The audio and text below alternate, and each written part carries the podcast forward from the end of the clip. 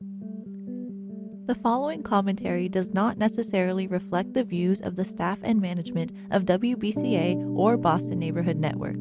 If you would like to express another opinion, you can address your comments to Boston Neighborhood Network, 3025 Washington Street, Boston, Massachusetts 02119. To arrange a time for your own commentary, you can call WBCA at 617 708 3241 or you can email radio at bnntv.org.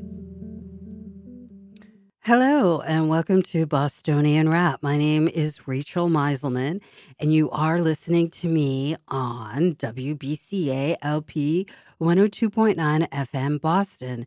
This is Boston's community radio station.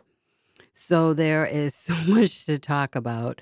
Uh, well, there always is, right? When is there ever a time when there's not a lot to unpack, discuss, uh, pore over, contemplate? Uh, so we're going to do what we always do, and that's just dive right on in.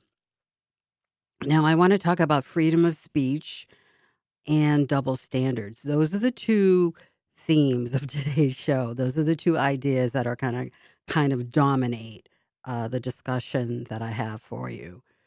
So I first want to talk about Mayor Wu. Now, I have repeatedly said that if Michelle Wu would just listen, had she just listened to people, had she respected the memoranda that was in place between the city of Boston and several unions regarding uh, the vaccines, a lot of the pushback that she has been experiencing would not have taken place. And I think that it's not just with this, although this is undeniably a very big issue. And it's actually, you know, uh, the idea of a mandate, vaccine mandate, it has united a lot of people. So, of course, for the moment, uh, you know, there's been uh, an injunction, but of course, the city and I share this, is is looking to appeal uh, the decision. I would have to say that it's. I don't know if it's even, you know, I, I'm saying that if she had only listened, uh, that it's so important to to take on board what other people are feeling, uh, their concerns. But I just, I'm wondering if it's more than just simply an unwillingness to listen. And I think that maybe it might even be a question of respect. And I think it's also a fundamental misunderstanding of what it means to be a public servant, because that's what, of course, Mayor Wu is. And I, I do think that there is uh, a real lack of, of, of respect that she has for her, uh, you know, that she has shown rather toward her constituents. I think that I think that that's shown in her doing what she wants, how she wants, uh, and wherever she's wherever she wants. And I think that it's also the double standards that are rampant, that she just cries racism when members of her staff have expressed ideas that are really quite quite appalling. Uh, one of her one of her uh, key people, Jessicah Pierre, who handles uh, communications for her, uh, has engaged in rhetoric, anti-Asian rhetoric, and really, quite frankly, I it's like I said, it's appalling, and and I have to say that if it were I who would express such despicable language, if it had been I who had employed such rhetoric, I can assure you that I would have been it would have been a rap. it would have been a rap. Uh, but I would never say some of the things that this young woman has has said. uh, because I was raised differently. I, you know, adhere to a completely uh, different set of beliefs. But to, to get back to really the root of all this, I, I, I have to say that yes, it's not just a, a question of an unwillingness to listen a reticence. It's and it's what's obviously a way beyond just a, a, a, reticence. It's it's an it's a downright unwillingness. But I think it, it's it's to the point where we can talk about a lack of respect. And so, very recently, um, well, actually on Monday, just yesterday, uh, there was a city council uh, hearing on Mayor Wu's ordinance. It's an ordinance that she crafted, and it's regarding the hours that protesters can peacefully, uh, you know, assemble uh, if a specific residence is targeted. Now, I say peacefully, peaceably, but of course, Mayor Wu is trying to argue that that's in fact hasn't been the case, that the protesters that have appeared in front of her house uh, for the last few weeks, the last few months, they've actually been vindictive and malicious and they've disrupted her neighborhood. They've disturbed her and her family. She has two young children. And it's it's also caused problems with her neighbors. So what she is proposing is expanding the hours from uh, from nine to nine. So currently, we do have a law in place that you know says that protesting can take place from 11 to 7 so if you're going in front of you know if you want to go in front of a, a political figure's home uh, if you're looking to protest elsewhere the there there's between the hours of 11 p.m. and 7 a.m. you cannot. And so it's interesting, just like uh, uh, regarding the vaccine mandate, this particular ordinance has created interesting bedfellows. So, of course, you have um, Evan George, and he I find him interesting. I do. Uh, he's he's a Democrat socialist. He's a podcaster and he's based in Dorchester. So I don't know if he's actually originally from Boston, originally from Dorchester, uh, but that's where I believe he's currently based. And he uh, actually agrees that with a lot of people on the right that this is actually a very bad idea that this ordinance really is not about protecting the neighborhood and the peace and the quiet of, of Mayor Wu and her family and her neighbors, but it's in fact an effort to silence her critics.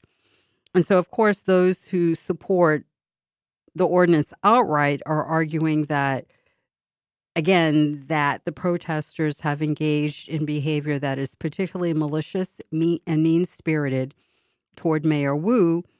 And some are further arguing that uh, it is because she is a woman and because she's a woman of color. Now, I disagree very vehemently um, with Mayor Wu's action. In fact, it just seems like it, it, I, I I'm hard pressed to, to to to think of something that she has done that I consider beneficial. Uh, so this is the latest in a long line of particularly egregious acts that really make me question not only her her, her appropriateness, like her her or her ability to be mayor. I'll phrase it like that, but her ability to hold any public office because it, it's just what I'm seeing.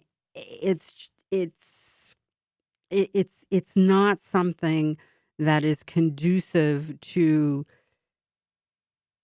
people being able to thrive and to enjoy all the wonderful things that the city has to offer. Um, in if if we can't even protest, if we if we're being told we're being forced to do something when there are several paths that would allow us, and now I'm of course talking about the vaccine mandate, when there are several or there have been several approved paths that would allow us to keep ourselves safe as, as well as others. It's just, I, I just eh, lack of respect, and I, I just, I don't think she's fit to hold public office. And I know that's saying a lot, but I, I just think that this isn't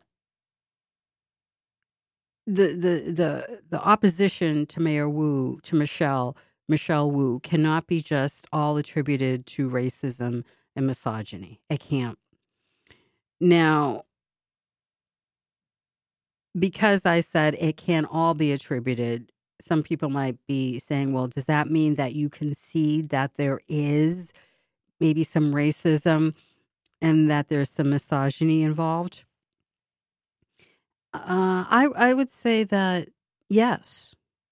Now that might be something that a lot of people do not want to hear but I, I do think that there is an element of, of bigotry. And I've said that consistently. The problem I have with talking about racism and misogyny, however, is that all the protesters cannot categorically be painted as such. Uh, it's it's I think that the overwhelming, I believe that the overwhelming majority of protesters they are standing up for rights that are being trampled upon.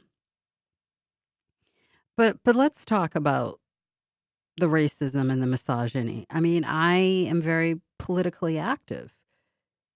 And I see how people treat me. you know, I I get comments. Uh, I met with reactions that I'm sure other people are not met with. Like, let's take Charlie Baker. Uh, when Charlie Baker, you know, first emerged as a candidate, a political candidate, as as opposed to uh, an, an operative, uh, but when he actually emerged as or a political staffer, uh, when he or part of an administration, when he actually emerged as, as a candidate himself, um, and, and, I'm talking about before running for governor, I I can't imagine that people questioned his ability to do the job. And I cannot imagine that he had to fight to be taken seriously. Now, I know that in some instances, I have had to work to be taken seriously. I know that in some instances, when I walk into a room as a woman, and then as a woman of color, there are going to be people that don't think I belong. And so I'm speaking very plainly, I'm being very honest because I don't know any other way really to be. Um, so I fully acknowledge that there is racism. Now I'm speaking broadly there is racism and there is misogyny um, that women and women of color are met with. Having said all that, notwithstanding that critical truth, I think it's wrong, and I'll, and, I, and I'll repeatedly stress this I think it's wrong to baselessly and unequivocally accuse all of Wu's critics and particularly those who have gone to her house on a regular basis of of being bigots. I don't think that's fair. And I know that again, if Michelle had sat down and talked to people, that would have gone a long way in assuaging their concerns. Now, I appreciate the councilors who have expressed the idea that they're concerned about the First Amendment, as well they should be. as well. They sh- they should uh, they should be, um, but at the same time, you know, they expressed a concern for any kind of hatefulness, and and they were speaking, I think, broadly. And I, you know, I appreciated, I, you know, hearing those nuanced positions. I, I, I, I, you know, I really do. Now I started to say that this this particular ordinance, like with the vaccine mandate, it has united people, interestingly, on the left and right. And I, I mentioned Evan George, and here he is agreeing. He's agreeing with the protesters who have appeared in front of Michelle Wu's house. And, I, you know, I think it's not just because, oh, this is what I think. Um, I, I do think that, you know, those on the left who who who see the potential for harm, uh, who see the potential for uh, a slippery slope scenario, I, I, you know, I makes me almost rather hopeful because it tells me and maybe I'm just being overly optimistic and, and incredibly naive in, in, in just this instance, but it, it makes me me think that, yeah, I mean, we're all Americans at the end of the day, and that there are certain values that we can coalesce around. So it is heartening to see that people on polar ends uh, of, of the political spectrum in, in general and in principle can actually come together. So it, it is possible. What I would say about Mayor Wu, again, you know, if you're not willing to sit down with people, if you're not willing to return calls and, and respond to emails, and I have heard a number of complaints that that has actually been the case, what are people supposed to do? Now, I myself am very much against the idea of people uh, being hateful, whether it's in word or or action. I don't support bigotry of all kind, of any kind, rather. Uh, I never have. I never will. But people have the right to express their discontent, and they have the right to be heard. And and let's make this general. If you're talking about a situation where people are talking, but people aren't bothering to respond, that's disrespectful. That that's it, it shows a, a, oh, a, a phenomenal lack of regard. And so, if you're not responding to people's concerns, and people are worried, or they're scared, or they're angry, they're frustrated, and you're just not bothering to respond to them at all. I mean, I'm not talking about if people are being uh, obnoxious or they're insulting. Uh, no one has to, I don't care who it is, no one ha- uh, uh is under any obligation to be verbally abused. Okay, so let, us get that out there. But when I'm, I'm what I'm talking about is is citizens concerned about their rights. Citizens who don't believe that the government is working for them too. And so, if the response of the government, and the form in this instance of Mayor Wu, is to not respond at all, I, I eh, that's sending a message that, well, I just don't care. That's what she's saying. Now, her allies and her supporters would argue, presumably, very much the opposite. But you have you have to respond. You can't just pretend people don't exist. You can't just smile and then, you know, eh, think that that's going to make it all go away. People are not being heard. Their voices don't mean anything, or at the very least, they're dis- diminished. And I would argue greatly so if those who are supposed to represent them are ignoring them. And so there, of course, there are some elected officials who support this bill outright, um, including Council President uh, Ed Flynn.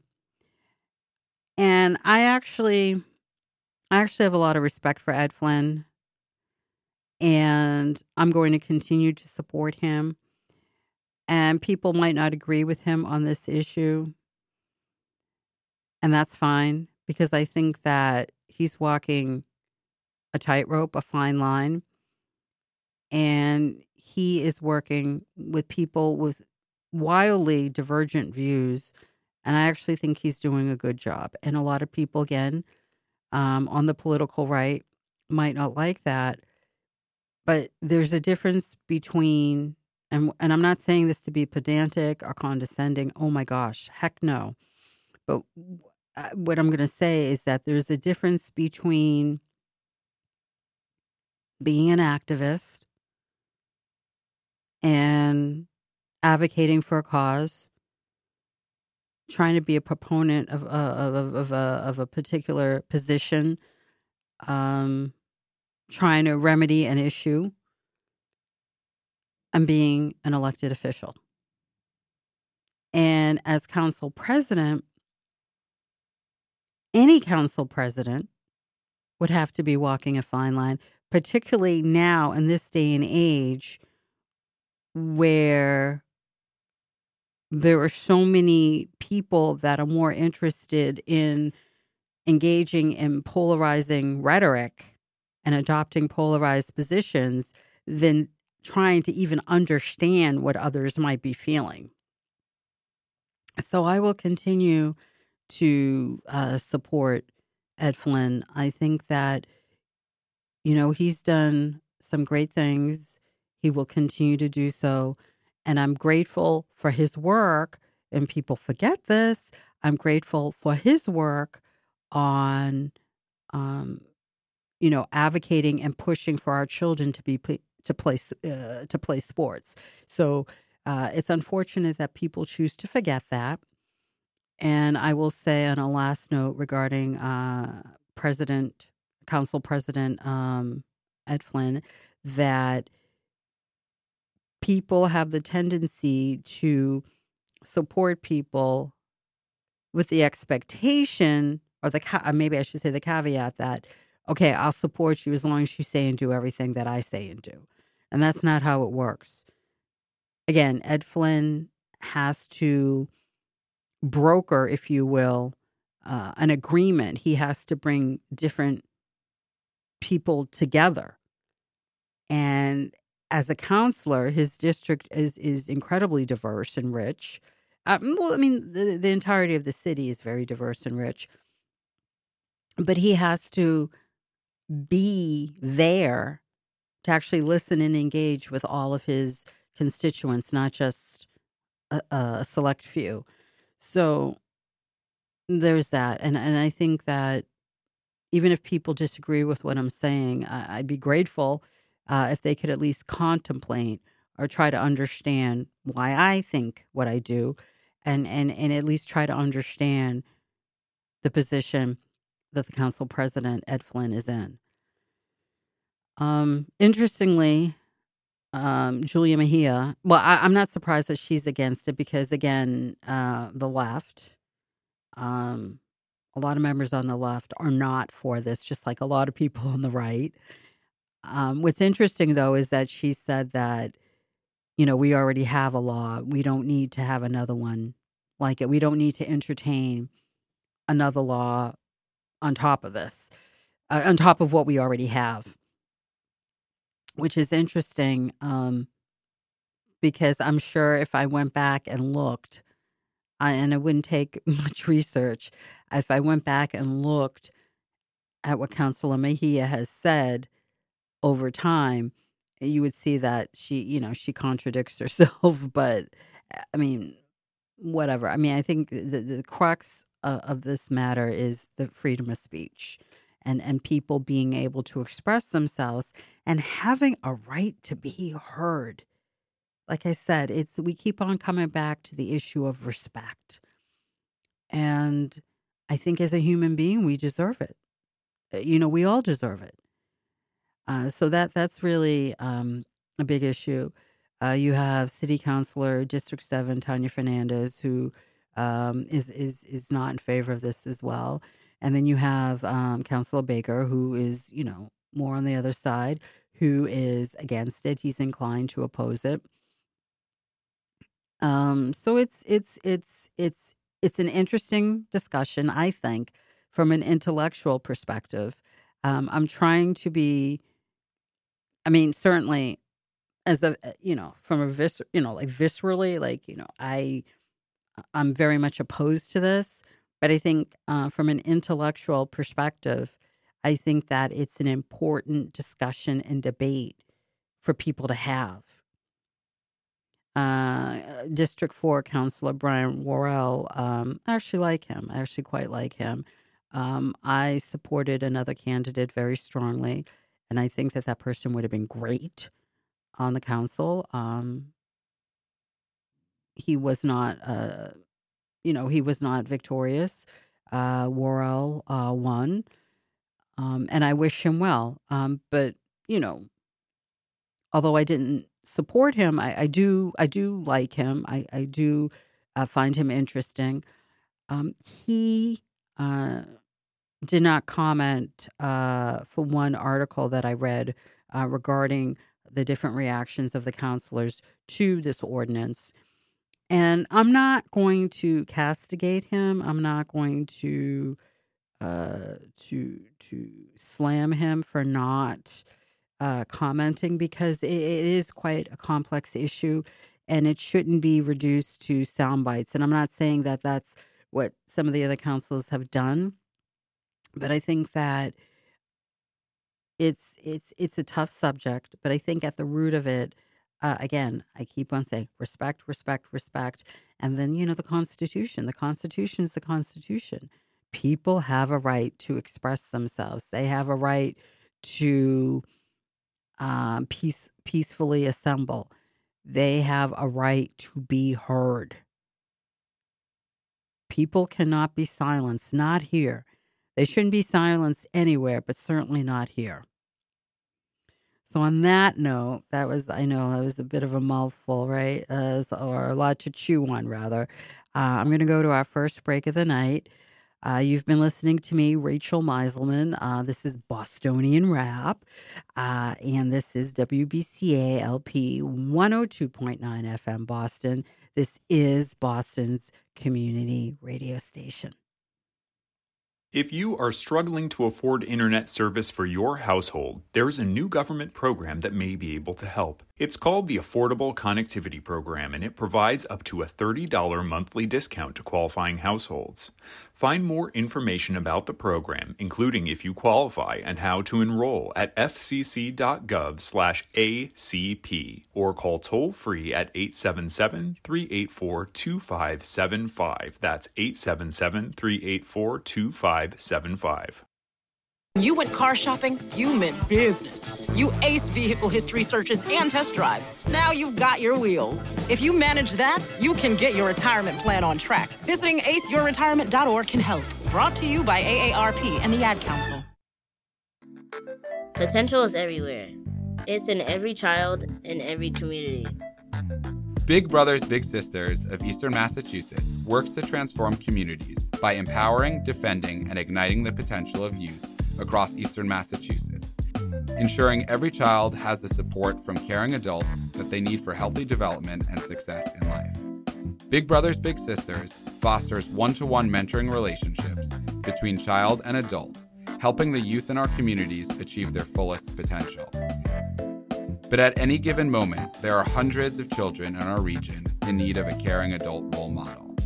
Do you have what it takes to become a defender of potential? You can learn more at massbaybigs.org.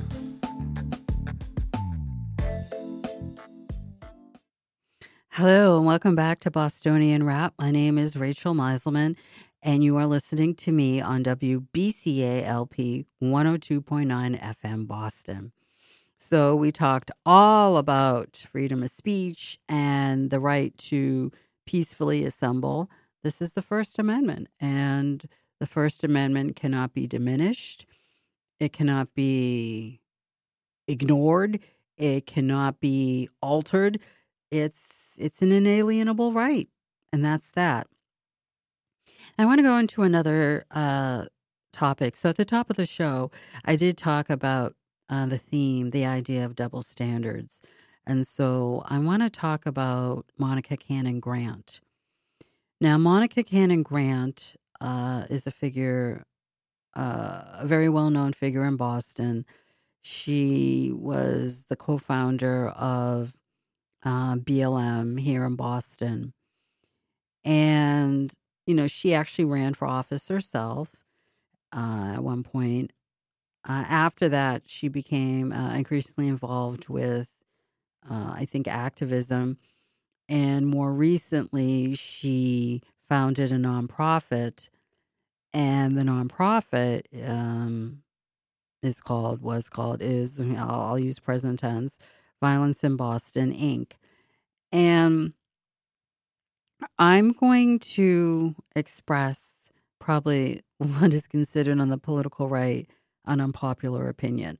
But before I get to that, the reason why I'm talking to her or talking about her is because uh, she was she and her husband uh, were indicted on federal fraud charges, and uh, there are 18 counts. So this is this is very serious, and she is alleged to have diverted a lot of money uh, from the nonprofit to herself and her husband uh, for for personal expenses, and it's it's just all very sad. And so some people are hooting and hollering, and a lot of people are calling this very satisfying. And of course, a lot of people are saying this in part because uh, Monica now infamously, I mean this this video went viral. Uh, she talked about uh, a woman named Rayla Campbell, a fellow Republican who uh, we ran against each other uh, in 2020. Uh, the idea was, well, we both wanted to get on the ballot and to face off against Ayanna Presley. And Monica, of course, in this video was incredibly crude, and it was it was a hateful, vitriolic rant where she said some very, uh, very disparaging things about Rayla Campbell, and and she also talked about Rayla Campbell's interracial marriage, and it was just it was again it was just very hateful and it was very crude. And I I mean that's that's that. Now I'll be blunt. I'm no fan of Rayla Campbell. Uh, some people might argue she is very nice, very sweet, very kind. Um, I find her very um, how how shall I phrase it? I find her very uh, unorthodox, and for what she's trying to do. So, in principle, it's about being a public servant because now she's running to be Secretary of State, and for someone who's running to be a public servant, um, she has said and done things um, that are a matter of public record um, that I find um, at the least, I would call it inappropriate, um, if not incredibly offensive. So that's already um, expressing an unpopular opinion. Um, my attitude, my position was in that whole thing that regardless of what I think of Rayla Campbell, Monica Cannon Grant was wrong. Having said that, that video, the video that Monica released of her rant about Rayla Campbell, um, it, you know, there are no angels here. There are no angels. And I could, and will talk about Rayla Campbell at another time that I think is is more appropriate. But I want to talk more about Monica and the Monica whom I met uh, several years ago was someone whom I quite liked, and it was interesting because when I met her. I mean, I'm upfront. I, you know, I I tell people. I mean, I don't broadcast it, but I'm not going to lie or hide it. Uh, I, I mean, I'm mixed race, and I'm proud of that. I have a black mother and a white father, and pretty certain that Monica knew this, and the hostility that she expressed, the hatefulness that she expressed about, or the hostility that she has toward the idea of interracial marriage. I, I I don't know what was going on there because I'm the I'm the offspring of of an interracial marriage, and we actually I'm telling you we got along well. She actually always treated me with respect, and I know that I you know I had um, some things on my plate that I needed to resolve, and I remember talking to her about them, just mentioning them and she showed real there, there was real compassion there. She wanted me to call her and you know for us to talk about it and to see what she could do. And i got to tell you that i mean i i was born at night but not last night. So you know i i i am a firm believer that there's certain things that can't be faked um, and I think compassion is one of them. And I saw real compassion. And, you know, I, I have a friend who happens to be white. I'm friendly with a woman who happens to be white. And, you know, what she said about Monica really, it, it, it, it you know, when we were talking about Monica, it echoed what I just shared with you guys. It's she found Monica to be a caring individual. And she remembered that Monica defended her on an occasion, you know, you know, a white woman. And I just it doesn't change what she's done. It doesn't mean that she shouldn't be held accountable um, for anything that she's done wrong. I'm just trying to tell people that I knew a different Monica. Um, we don't talk anymore. Um, when I when I um, went from being uh, just a big mouth to uh, a candidate with a big mouth, um, we no longer spoke. It wasn't my choice. Um, there was no falling out. There was no wor- there were no words exchanged. It's just she distanced herself from me, and I found that to be a shame. And then, of course, um, what has happened since, and you know, again, people are hooting and hollering, but I'm going to say that you know, I I don't think that Rayla Campbell is in the position to what I what I will say, and I'll leave it at this.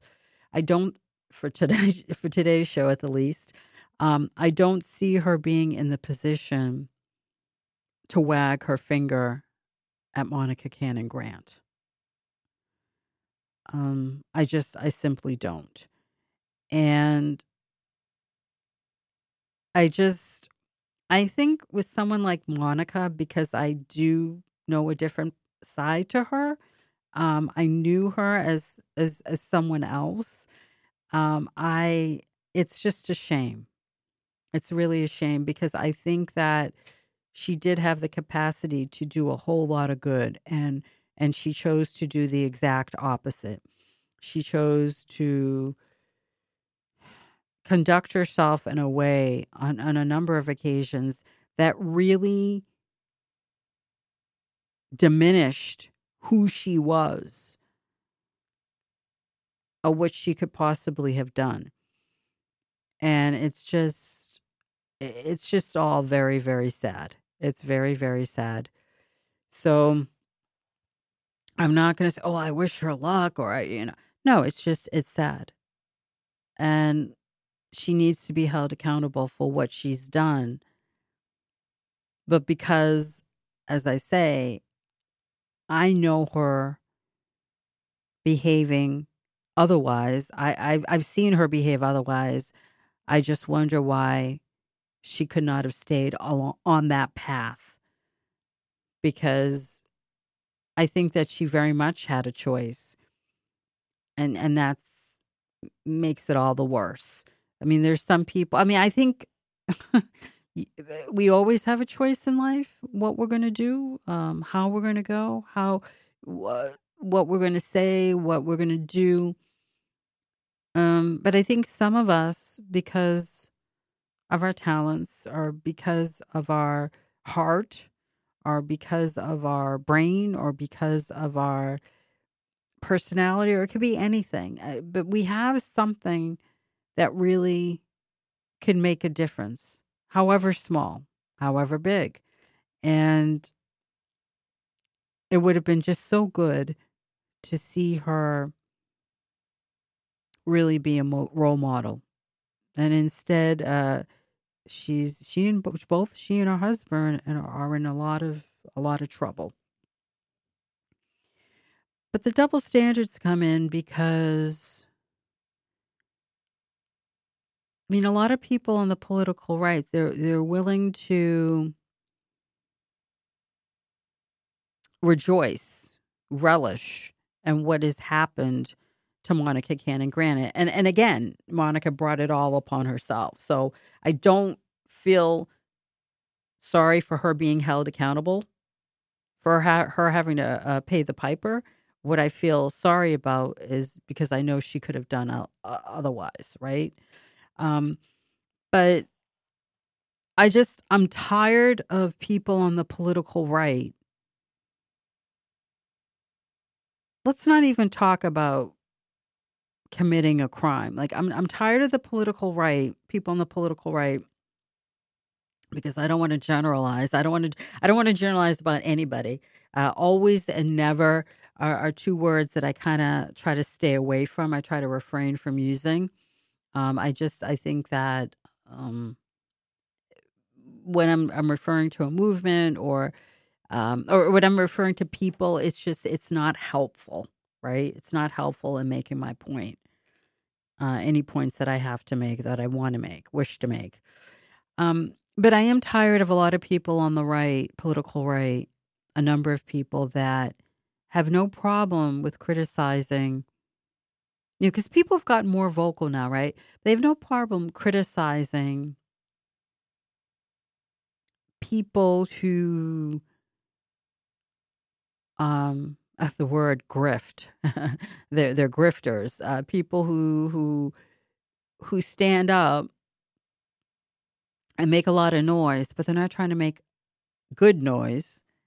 They're not trying to make meaningful noise. They're they're just trying to line their pockets. And so, you know, we people talk now, you know, the word grifter, you know, oh, he, you know, such a grifter, or he, you know, oh, he spends all his time grifting, or you know, so I, I I'm I'm getting tired of people on the right being able to call it out on the political left and see it so plainly on the political left, but they don't see it on the political right. I'm tired of it. I'm tired of it. Um, I'm being, I'm going to be very circumspect in my comments uh, for for a multitude of reasons. But I I will tell people that I have been insulted for my skin color. Um, I have been insulted as a Jew um, by people on the political right. Now, if the people who did this, if they were, because neither neither individual um, who's done this um, you know, the, the particular remarks that I'm thinking of, neither individual who neither of the individuals that made the remarks um, happen. Neither one uh, is is white. Um, I mean, but if we were talking about a white male who had said the things to me that these two people ha- uh, have said, um, that person it would have been a rap. Okay, and other people on the political right would have said, "Oh, well, that's not very good, is it?" At least privately, something would have been said.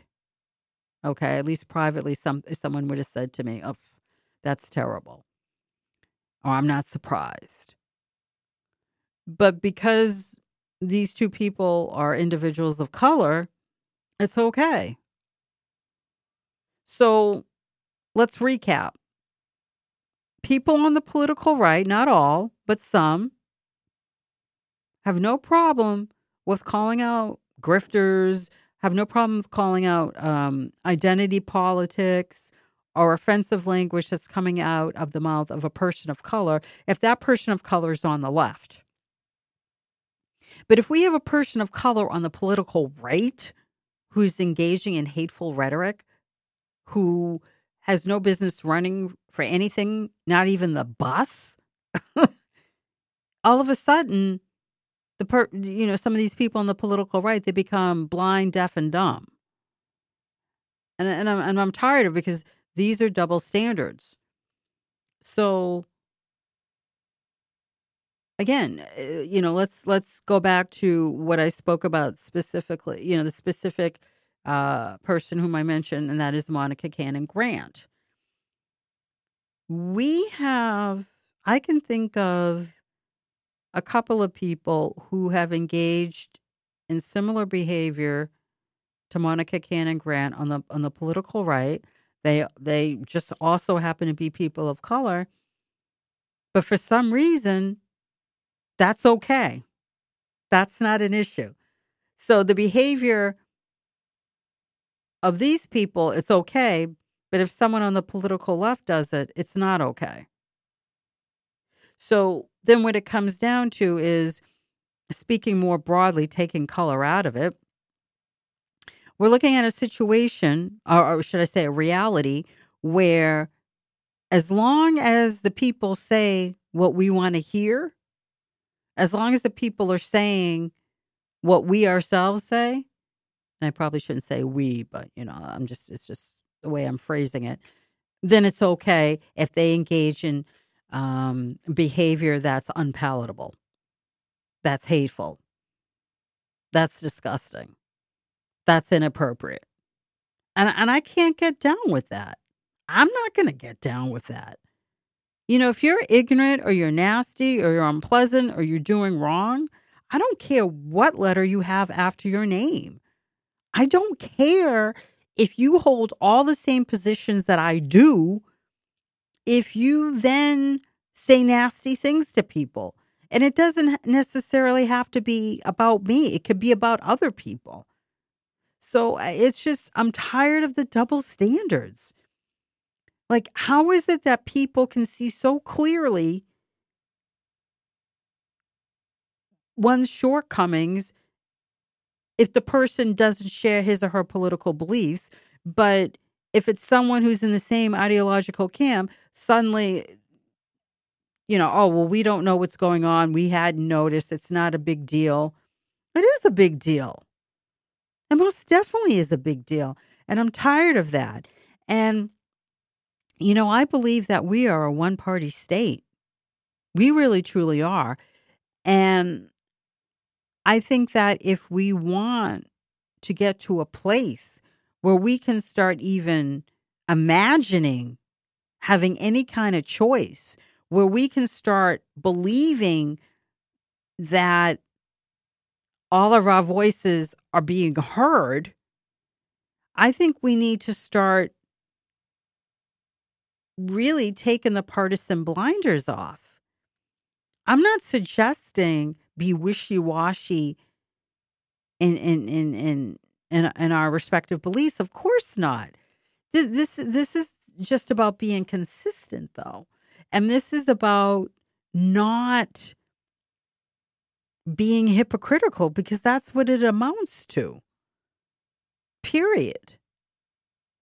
So I'm just I'm tired of these these double standards. I really am. And uh I just I don't know. I just I've reached a point where I'm just I don't feel like I'm going to tolerate it. And I, I've also reached a point so when I say I'm not going to tolerate it, it's just what I mean is you know, if a person maybe this is the way to say it. If a person feel it feels the need to comment on bad behavior of an individual who belongs to another ideological camp, but ignores the same behavior from someone of his ideological camp, I'm not going to try to convince that person of his hypocrisy. I'm not going to do it. I'm not going to try to point out how that doesn't make any sense and how the lack of consistency takes away from anything valid that a person might say about the bad behavior. I'm, I'm not going to do it anymore because I'm not going to waste my breath. People believe what they want to believe, and then that's it. They believe what makes them feel good. And so it's so funny because that doesn't sound like something um, a politician would say. And I don't consider myself a politician. I consider myself you know, I, I use the term, I myself use the term politician very broadly. It's not just about someone who holds elected office, but it could be someone who is very politically engaged and involved with different issues and different campaigns. And I would say that, notwithstanding my um, high level of involvement and interest, um, I consider myself just a concerned member of the public. That's that's what I consider myself, and I just to to to that end, um, you know, with the goal of trying to to do some kind of good in my community, um, just as a concerned concerned citizen, um, I, I, you know, I'm going to try to be consistent. I'm going to try to be consistent. So, on the last um, bit of time we have, so we have a few minutes left. We have like about uh, seven minutes left. So, I, I think I talked about um, hypocrisy, you know, uh, the, what is it, the, the lack of respect and the, the double standards, uh, you know, hypocrisy, all that. I, I, think I talked about that sufficiently. At least I hope I have. I think I have expressed myself uh, fairly comprehensively. I want to talk about um, getting involved. Getting involved. Um, I always urge people to vote. It's so important. Um, what I'm going to say, though, is that I'm going to kind of tr- change it up because definitely vote. It's important. Um, you know, I, have I've spent uh, pretty much this whole this whole uh, show talking about the importance of uh, making one's voice heard, and and I'm going to continue to say that. But I think it's important to uh, be a part of the whole process, or at least pay attention to it. So you know when a political candidate, whoever it may be, stands up, you know, find out about that person, what position that he or she's running for. Find out what that position entails. What does that office, what is the purpose of that office? So, all of this is very, very important. Um, I think that there was a time when, um, you know, if you want to talk about political IQ from that perspective, you know, I think it was fairly high or higher um, when we had uh, civics in the classroom. And, um, you know, of course, uh, the governor signed signed a bill, you know, so now, you know, we do have civics education, but it's not signed a bill into law. But I, the, the civics education, I, I, I don't feel like it's it's not it's not as comp it's you know i'll use that word comprehensive again uh, it's not as um, detailed, it's not as extensive and far reaching in terms of material and, and, and knowledge as as it was when I was in school. And I think that it is important to have such a, a subject. I think it's important um, to have that awareness. And I think that until people start voting in greater numbers, because, because actually it's embarrassing um, how low the turnout is on a consistent base, you know, on a consistent basis. Um, I think that we don't need to be talking about expanding voting rights to 16 year olds. Uh, you know, as it is, people double and triple that age. They can't, you know, they can't vote. And if you ask them, or if they're asked to sign a nomination paper for a candidate, they don't understand. Or they're like, well, yeah, I'll, I'll get you in September. Or, oh, yeah. They don't understand the whole process or they're not interested in the whole process. So I think that we need to do a better job with educating our youth, most definitely. But I don't think it would be such a bad idea if we had uh, a civics class uh, or, or um, civics class, you know, educational initi- initiatives uh, for for for adults for those who are 18 and older because you know uh, because I just I really think that people need to understand how our government works. They need to understand the infrastructure. And I think that that's a way actually to empower people for them to be educated. Now, of course, there are going to be some people who might turn around and choose not to vote still, which always hurts my heart. it really hurts my heart.